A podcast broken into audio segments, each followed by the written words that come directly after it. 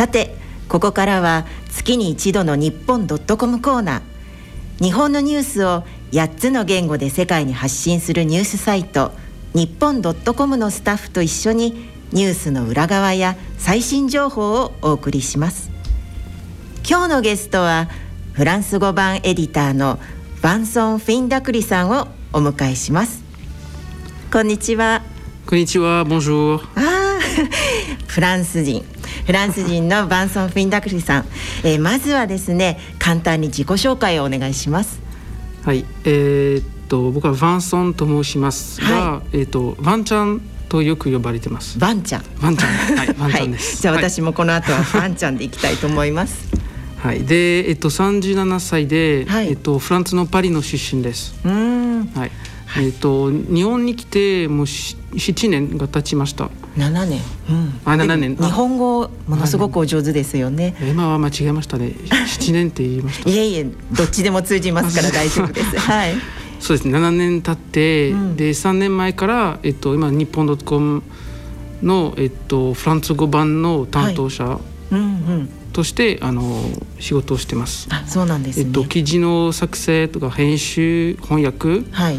それと SNS の管理などを、うん、えっとやっていて、はい。え日本は仕事です。なんであの好きになってしかもここに来るというそういうふうになったきっかけみたいなのを教えていただけますか？あ、それはちょっと長い話なんですけど、はい、明日の朝まで時間ありますか？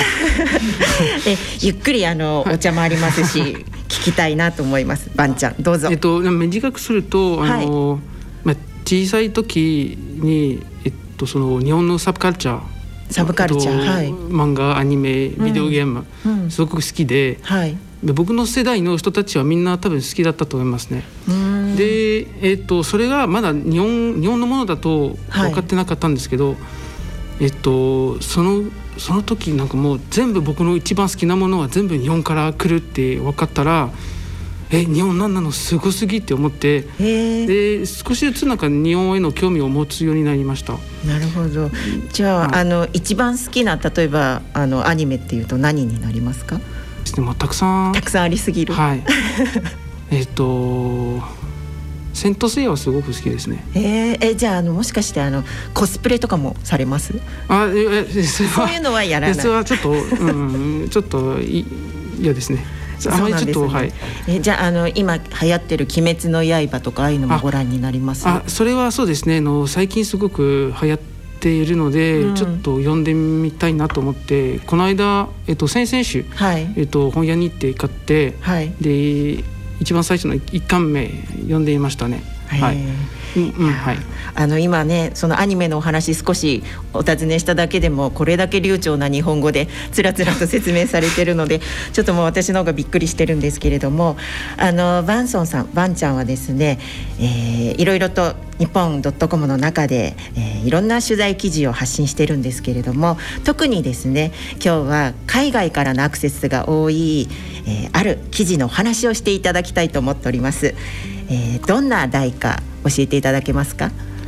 宿坊、えっと、うん、お寺に泊まること。はい、はい、それは、えこえ去年の11月に初めて人生で初めて体験しました。えばんちゃんが宿坊に止まった。はいそうです。しかも去年の11月っていうとまだコロナがあれですよね。あそうですね。はい。えー、そうなんですね。そうです。じゃあぜひですねその話を今日はゆっくりとお話をあの伺っていきたいと思うんですけれども今お話ししてた宿坊っていうのはえー、ちょっと馴染みのあまりねあのない方にお話しするとお寺や神社にある宿泊施設のことなんですけれどもそもそもバンソンさんはどうしてそこに行こうと思われたんですか、えっと、初めて日本に来た時観光客として、うん、えっと、それは2000 2003年だったんですけど、えっと、その時もあのガイドブック持ってきて、はい、でそのガイドブックに載ってあったのは、えっとまあ、普通の、えっと、宿泊の紹介だけじゃなくて、うんうんうん。そのお寺に外国人でもお寺に泊まることもできますって、はい、えっと、書いてあって、はい、でそういうすごいなんかそういうことがやりたいと思って、えっと、わざわざなんか遠くにある国、はい、行ったら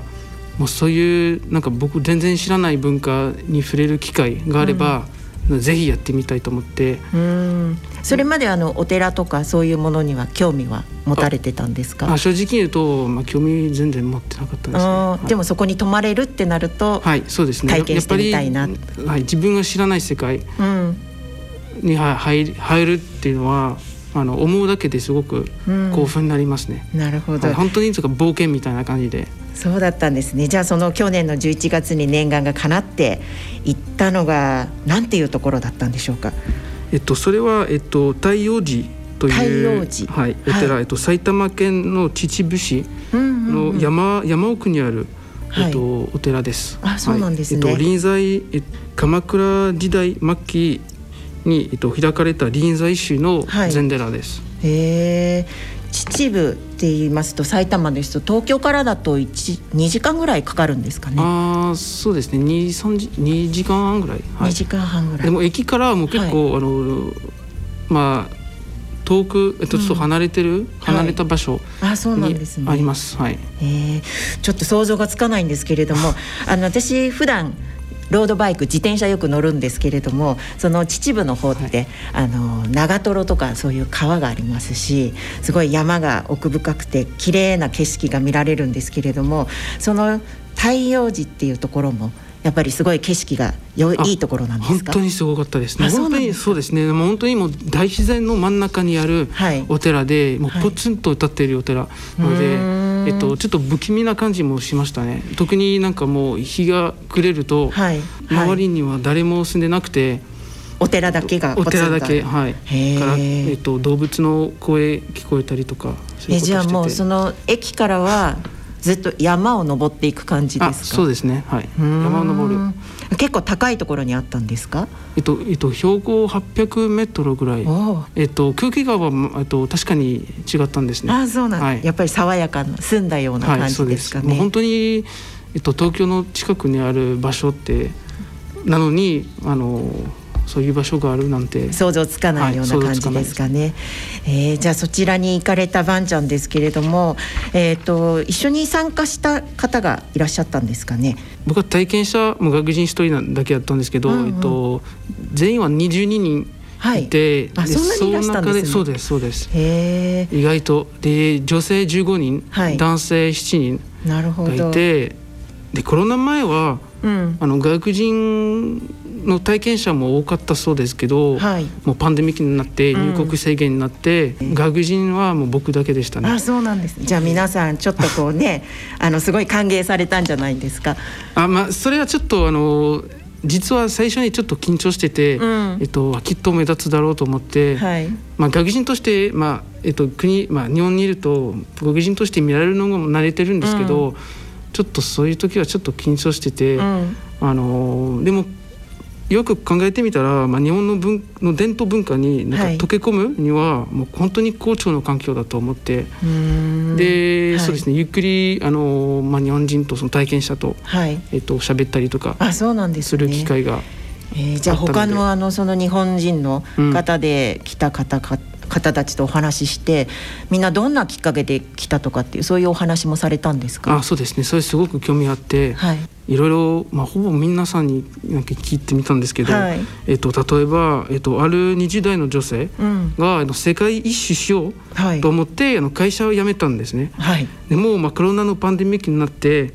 えっと、彼女の計画が中止になりましたね。なるほど、はい、そう。なので、まあ、彼女があのこの先、まあえっと、人生の次のステップをどういうふうに進めばいいのか、うん、ちょっと悩んでて、うん、なんかその答えをお寺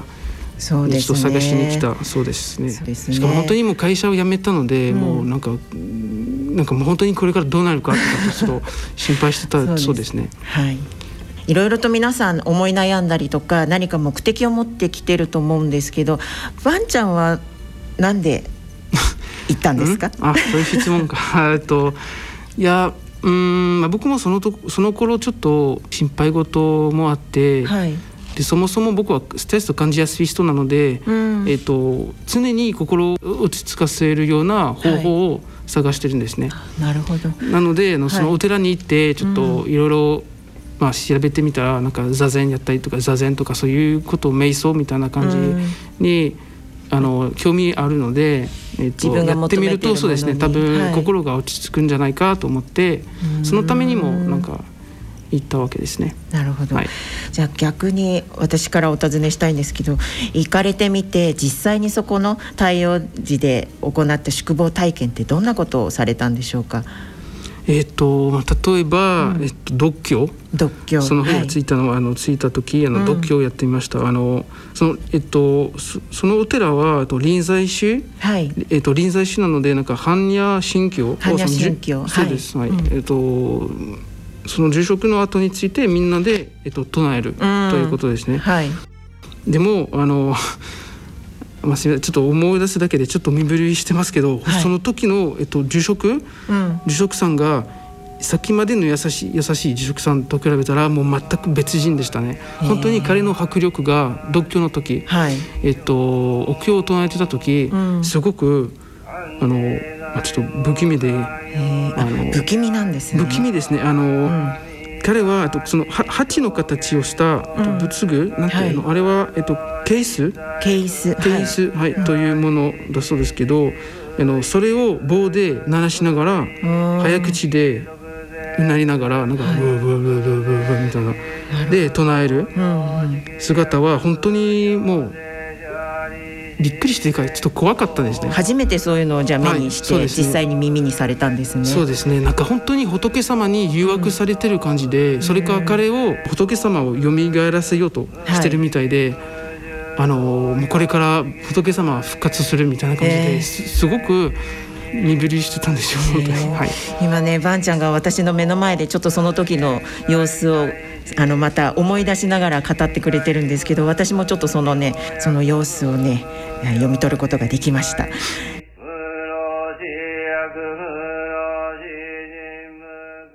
でまああのやっぱり初めてそういうね独協の様子を見ていろいろと感じたことがあると思うんですけれどもばんちゃんはあのキリスト教徒なんですよね。だからその辺の違いみたいなのも大きく感じられたんじゃないんでしょうか。あそうですね、うん、一応のまあ小さい時、えっと、洗礼を受けたので、まあ、キリスト教徒なんですけど、はい、えっと、ミサミサによく行ってましたね、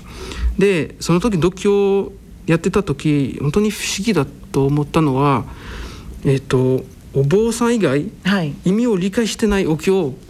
を唱えることを、うん、でどういうことなのと思ったんですね。あのミサでは、えっと、キリスト教、キリスト教のミサでは、はい、えっと教徒たちはみんな神父が、うん、唱えたあのそのイエス・キリストの言葉とか、うん、聖書の引用をみんなみんなでえっとみんながと理解した上でと唱えるんですね。はいはい、だからと意味が分かんないままなんか唱えるってことは歌を歌ってる なんか本当に。本当にどういうことなのって。あそうかそういう比較があれできるんですね、はい、まあ、でも今のお話聞いてて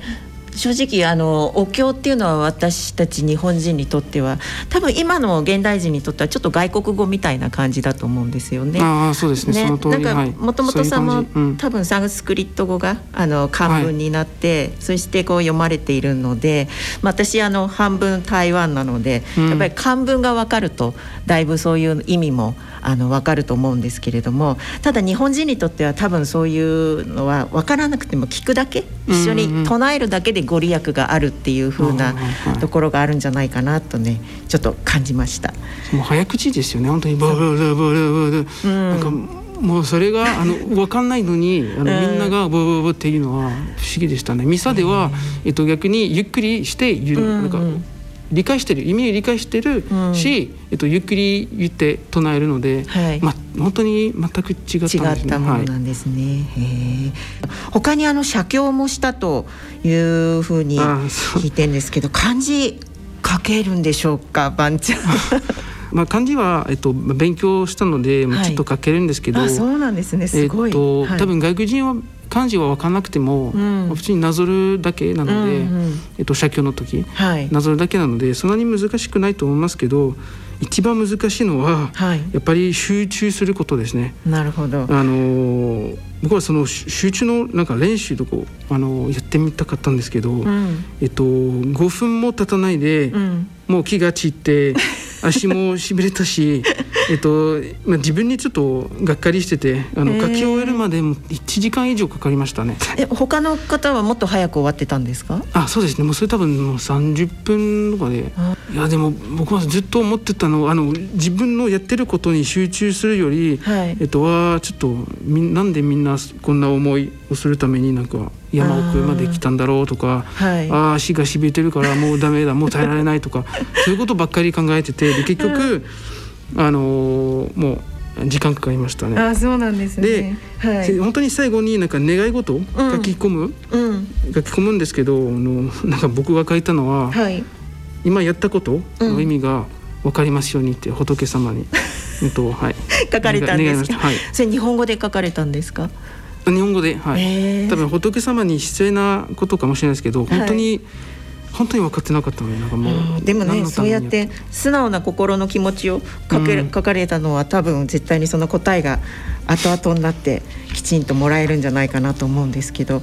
でもねそうやっていろんな体験をしながら最後にはなんか素敵なことがあったそうなんですけどどんなことをされたんでしょうか？あそうですね。それは、うん、えっ、と,、えーと、2つのすごく、えーと、極楽って言いますね。なんか極楽、うん、僕天国って言いたかったんですけど、うん、極楽っても言えますね。はい、はい、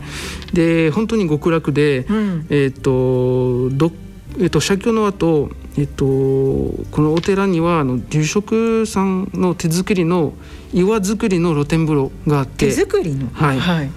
で、えっと、入ったんですねもちろん。すごくなんかその温泉とか銭湯とか、お湯に入るのがすごく好きなので、うんうん、はい、で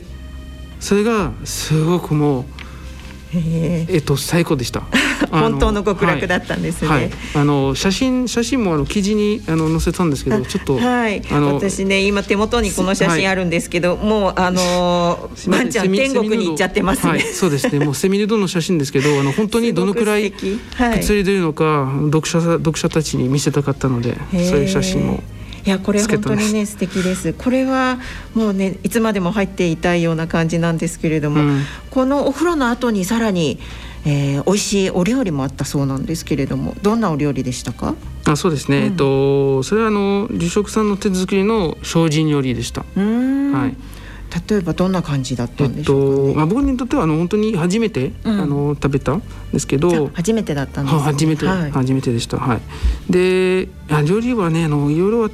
のたくさんの種類あったんですけど、えっと、野菜たっぷりのけんちん汁、うんとか、えーと、ごぼうと人参のかき揚げ、はい、えーと、高野豆腐とか人参の煮物、うん、えーと、風呂吹き大根あとはもちろん、えー、とご飯もあのお米もついてたんですね。はい、なんかすごいね、はい。あの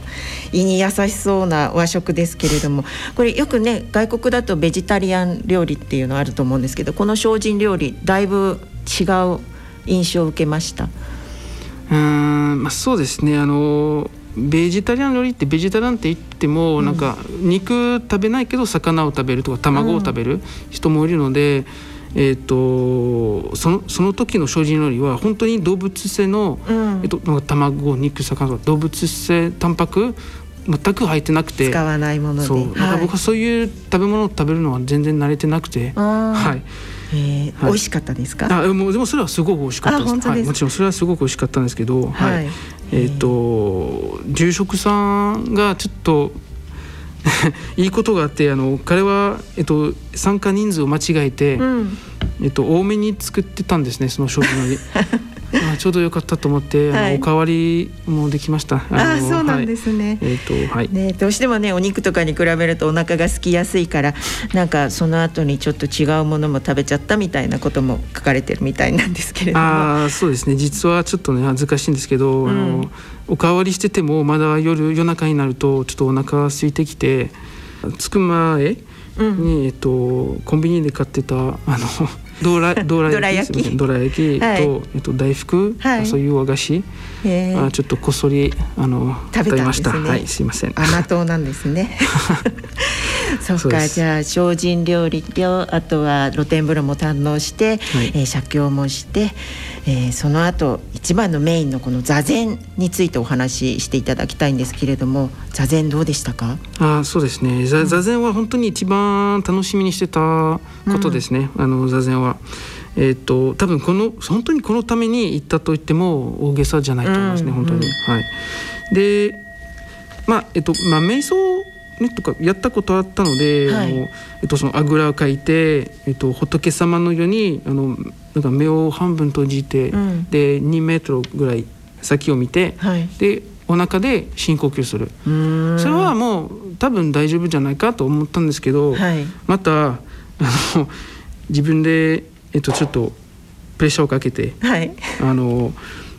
なんかあと背筋もまっすぐ伸ばしてで肩も抜くんですけど、うん、えっ、とまあ落ち着くはずだったのに逆になって心臓のなんか心拍が速くなったりして、はい、そうなんですか、はい、でなんかドンドンドンドンなんかちょっと音も心臓の音も聞こえてまあ、周りがね静かな分自分の心臓の音がどんどん大きく聞こえちゃうんでしょうかね。でそうですね。かん本当にストレスを感じやすいのでもうすぐなんか体が反応するんですね。はいはい、はい、へじゃあいろんなことをね これよしこれよしってチェックしていくうちに、はい、逆に緊張感が高まってきちゃったんでしょうね。そうですね。あのもう多分あのその瞑想の効果を期待しすぎてたと思いますね。はい、それはまあさすが僕だと思って。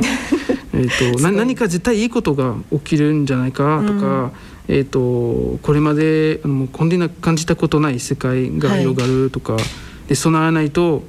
失敗なんだ、うん、自分にプレッシャーをかけすぎたと思いますね。なるほどね、はい、でもそういうこと考えてたらなんかこうあれじゃないですか。いわゆる座禅で後ろからこう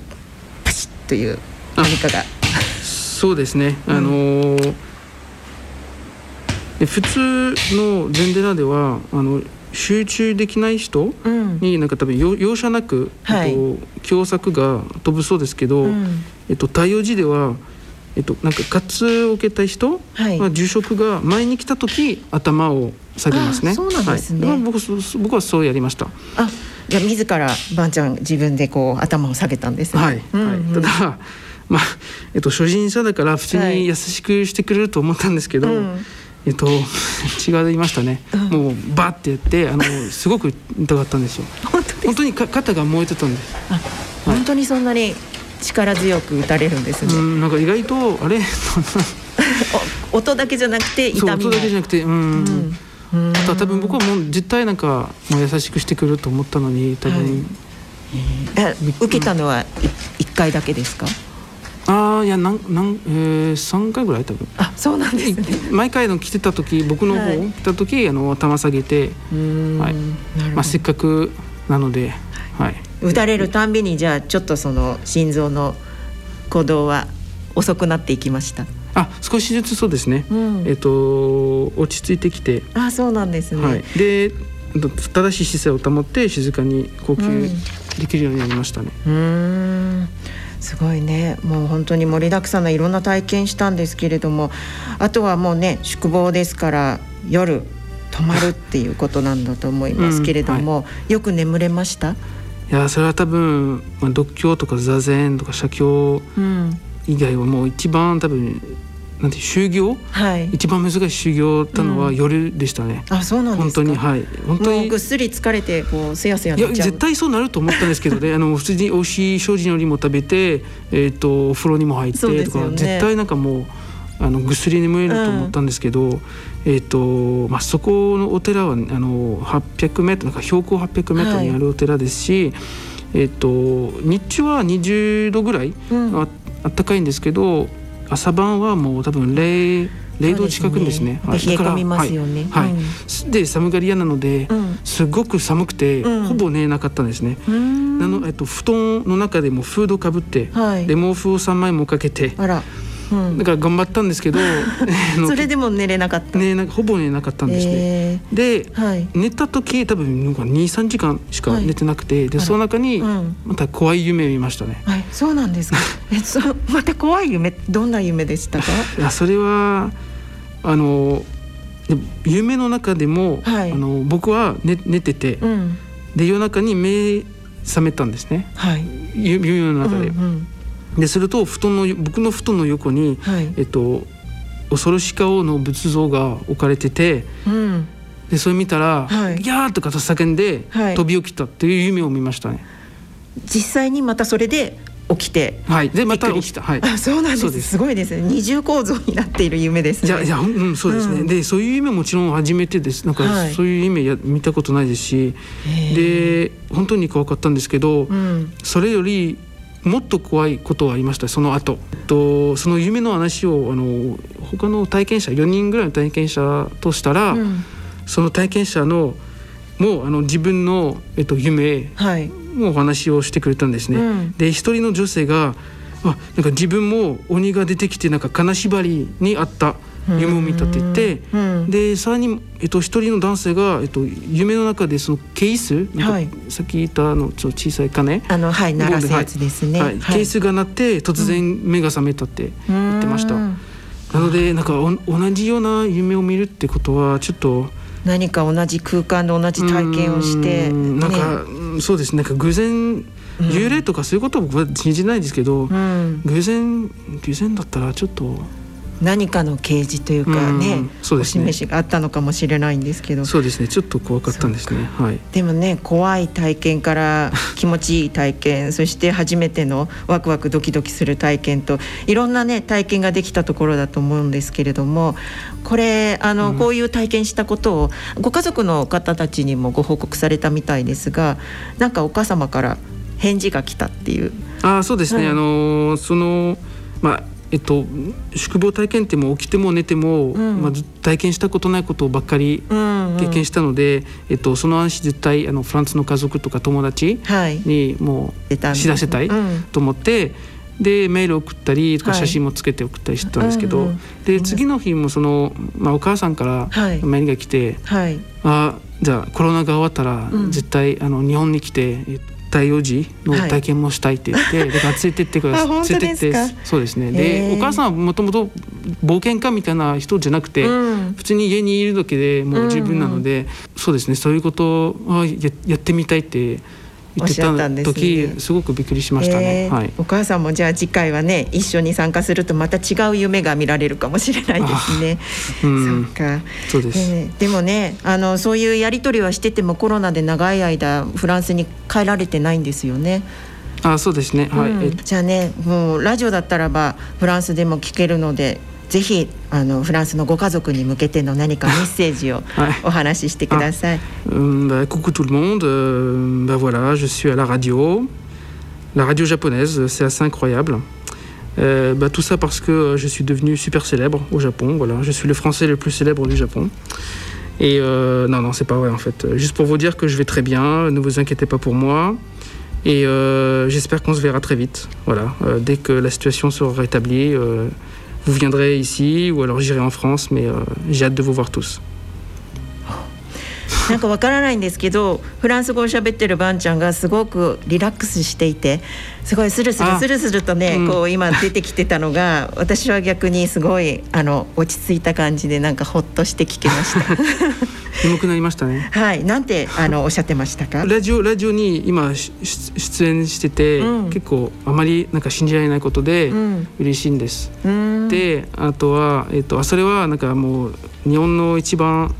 人気なラジオに出演してるって言って。おすごい。でもまあみんな、まあ、本当はねあの、はい、あのみんな会いたいので、うん、あの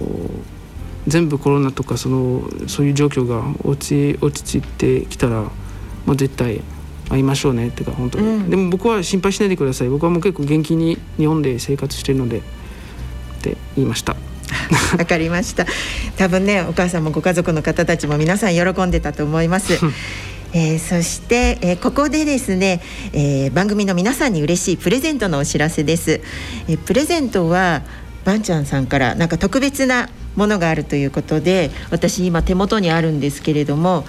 フランスから送られてくるお母様から送ってくださるメイドインフランスの ティッシュ。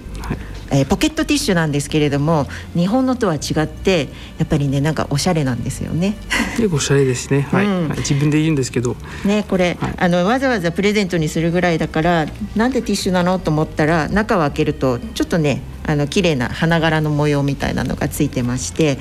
日本のティッシュよりもだいぶ分厚い感じで私あの花粉症なんですけどすごい助かると思います。そうですね。ちょうどいいプレゼントだと思いますね、うん、はい、ねこれだったらね誰も嫌いな人はないし絶対に役立つものだと思いますので、はい、えー、このプレゼントについては詳しくは、えー、番組ホームページにアクセスしていただくと分かるようになっております。えー、バンソンさんの宿坊体験の記事は日本ドットコムのサイトでさらに詳しくお読みいただけます。たくさん綺麗なねカラー写真が出てますのでぜひ、えー、検索して日本ドットコム美しい写真とともにお楽しみください、えー、それでは今日は長い時間バンちゃんありがとうございました。ありがとうございました。Merci beaucoup merci merci